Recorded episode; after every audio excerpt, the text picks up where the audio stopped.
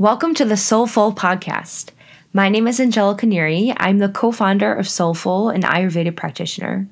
Soulful was founded by two like minded friends, Rachel Jeffries and myself, in order to bring Ayurveda and modernize it so that we can heal others. Last time on Soulful Veda podcast, we discussed the basics of Ayurveda, what is Ayurveda, the doshas, and how the doshas apply to each of us. On today's episode, we will be exploring the taste sense in Ayurveda, breaking down five sense therapy, what are the six tastes, which tastes are best for each dosha, and what foods are best for each dosha. Let's break down five sense therapy. So there's three main causes of disease in Ayurveda. One of them is misuse of our senses. And we live in a world where our daily lives attract a sense of disconnection through social media, which gives us a false perception, or different pollution that's in the air, which gives us a false sense of smell, and etc. Our taste sense can be a misunderstood sense as well. And while that definitely holds its own importance, Ayurveda focuses on a different perspective. Our taste sense is primal and connects us to a deeper part of ourself. If we nourish our bodies with all six tastes, then we will receive all nutrients for our bodies and function properly. So, ready? The six tastes are sweet, salty, sour, pungent, astringent, and bitter. Before we break down the six tastes even further, I'm sure you're wondering where Ayurveda got six different tastes when you probably thought there was only two sweet and salty. Well, everything in Ayurveda always comes from the elements earth, water, fire, air, and ether, as well as their respective qualities, like heavy or light, moist or dry, sharp or dull, soft or hard, etc. And if you'd like a refresher on the qualities and the elements, you can just refer to our first mini cast. So each taste has its own elements and qualities meaning each dosha will want to favor certain tastes over others. Ultimately, every dosha wants all six tastes in their meals, but it's a matter of in what proportions they are of one another. So let's break it down by dosha. We'll start with the Vata dosha. So Vatas, they're made up of air and ether. In order to balance their dosha, they need to bring in the opposite qualities so that they feel all five elements in their body. So, those elements that they want to incorporate in their foods are going to be of earth, water, and fire.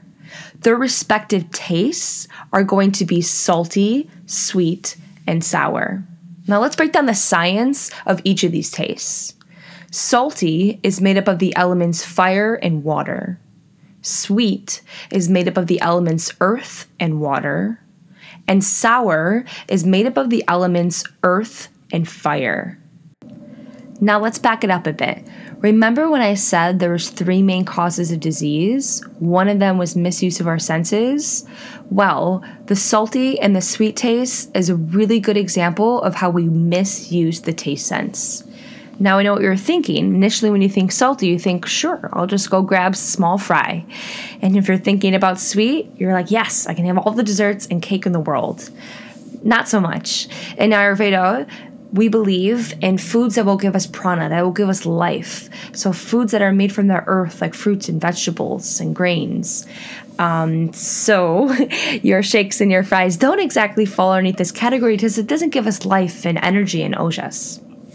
So, let's break down which specific foods will correlate to each of these tastes. So, let's take the salty taste, for example. Examples of salty taste would be different types of fish, seaweed, and even vegetables like celery hold a lot of salt to it. Now, the sweet taste, the most misconstrued taste out of all the six senses. If you break it down on the elements, it's made up of earth and water. Think of what foods have this heavy, dense, and moist quality. The examples are going to be root vegetables. Think of sweet potatoes, how warm and grounding they are. Carrots hold so much water your meats, if you're a meat eater, be some of your darker meats. And for your fruits, it's going to be really dense and juicy fruits like mangoes, bananas, and berries that are sweeter. Now, breaking down the sour taste. These are going to be more like your citrus fruits, so your lemon, your lime, your grapefruits, etc. Now on to the Pitta dosha. So Pitta dosha is made up of fire and water. To balance, they need earth, water, and air. The tastes correlating to Pitta balancing are going to be sweet, bitter, and astringent. So we just went over the sweet taste, but just a short review of some foods that represent it are going to be your root vegetables. Remember the sweet potatoes and the carrots? They actually have more a cooling effect as well that is good for pittas to calm down their fire.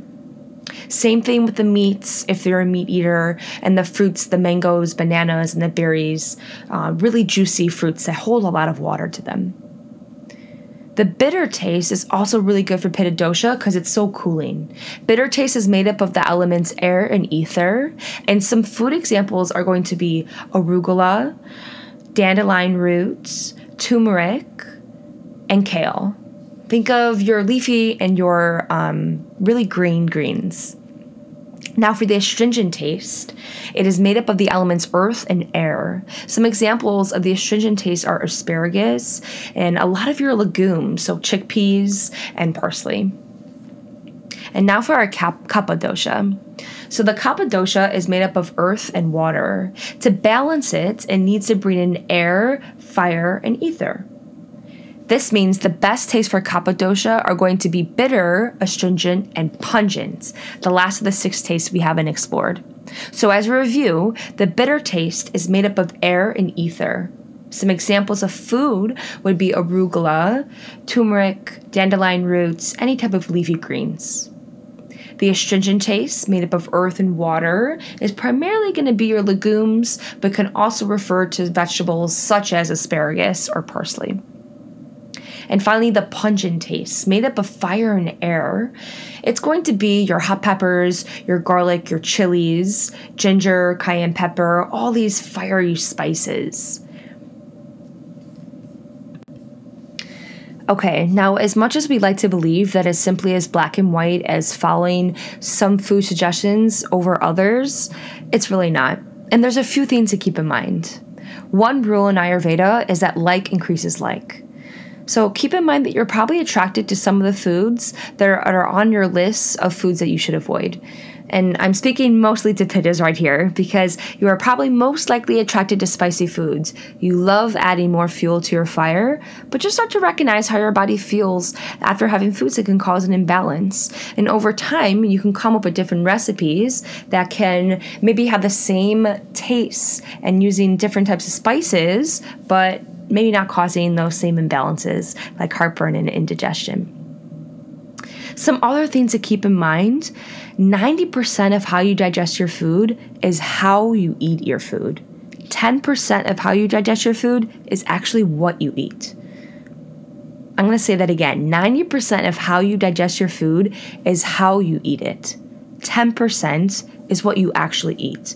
This is still something that is really hard for my brain to wrap around, but it is something that is a staple in Ayurveda. There are 10 healthy eating guidelines in Ayurveda, and they relate to the circadian rhythm and the different energetics you take in with your food. We'll be all breaking them down in our next mini cast, but it's just something to keep in mind that as much as we like to think of what we're eating is important, it's also a lot of other factors.